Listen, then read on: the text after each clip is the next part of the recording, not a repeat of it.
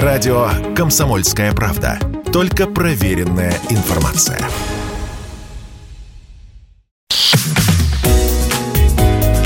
Здоровый разговор. Всем привет! В эфире «Здоровый разговор».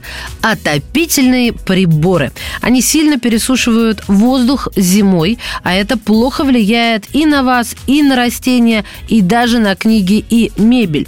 Ну, перефразировав известную рекламную фразу «Я женщина, а не посудомойка», можно сказать «Я мальчик, а не телевизор», «Я мужчина, а не торшер». В общем, в любом случае мы с вами важнее мебели, и тем паче влажность воздуха для нас не должна быть на последнем месте. Но если сейчас нет возможности купить увлажнитель, есть некоторые хитрости, которые, возможно, будут вам полезны. Хозяйки на заметку. Зимой уровень влажности в квартире падает до 15-20%, и это очень плохо. Во-первых, потому что обезвоженный воздух пересушивает кожу и слизистые, способствует снижению иммунитета, развитию таких заболеваний, как синусит, гайморит. Кстати, особенно чувствительны к его воздействию маленькие дети.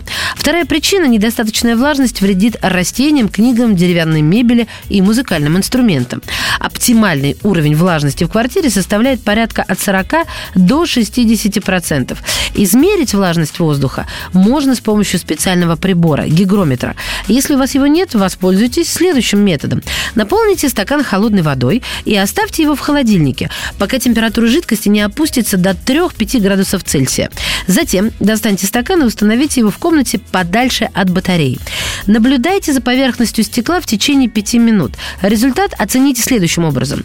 Если стенки стакана сначала запотели, а через 5 минут высохли, воздух в комнате сухой. Если через 5 минут стекло осталось запотевшим, влажность средняя. Если на стакане появились ручейки воды, влажность повышена. Наверное, один из самых простых способов увеличить влажность в квартире – после душа или ванны оставить дверь в ванную комнату открытой. Испарения будут проникать в квартиру и увлажнять воздух. Также можно не сразу сливать воду из ванны, а дать ей сначала остыть. Так количество пара также увеличится. Еще один способ, не требующий от нас никаких усилий, просто поставьте сушилку с постиранными вещами рядом с батареей. Одежда высохнет быстрее, а воздух насытится влагой. Похожий способ увлажнить воздух – повесить мокрые полотенца на батарею. Вы еще кипятите? Правильно делаете. Все, что вам понадобится, плита и кастрюля или чайник. Можно довести воду в кастрюле до кипения и поставить ее на стол или подоконник, чтобы пар увлажнял квартиру. Или вскипятить чайник и оставить его на медленном огне для более длительного испарения. Кстати, можно добавить в воду несколько капель масла чайного дерева или эвкалипта. Их аромат успокаивает, а пары убивают микробы и снижают риск заболевания простудой и гриппом. Кроме того, в воду можно бросить бросить палочки корицы, травы или другие специи, чтобы воздух в квартире благоухал. А еще расставьте емкости с водой по квартире, заведите комнатные растения, установите аквариум или фонтан, проветривайте и делайте влажную уборку. Важно помнить, повышенная влажность в квартире – это больше 70%. Не лучше, чем пересушенный воздух. Она способствует появлению плесени, возникновению аллергии.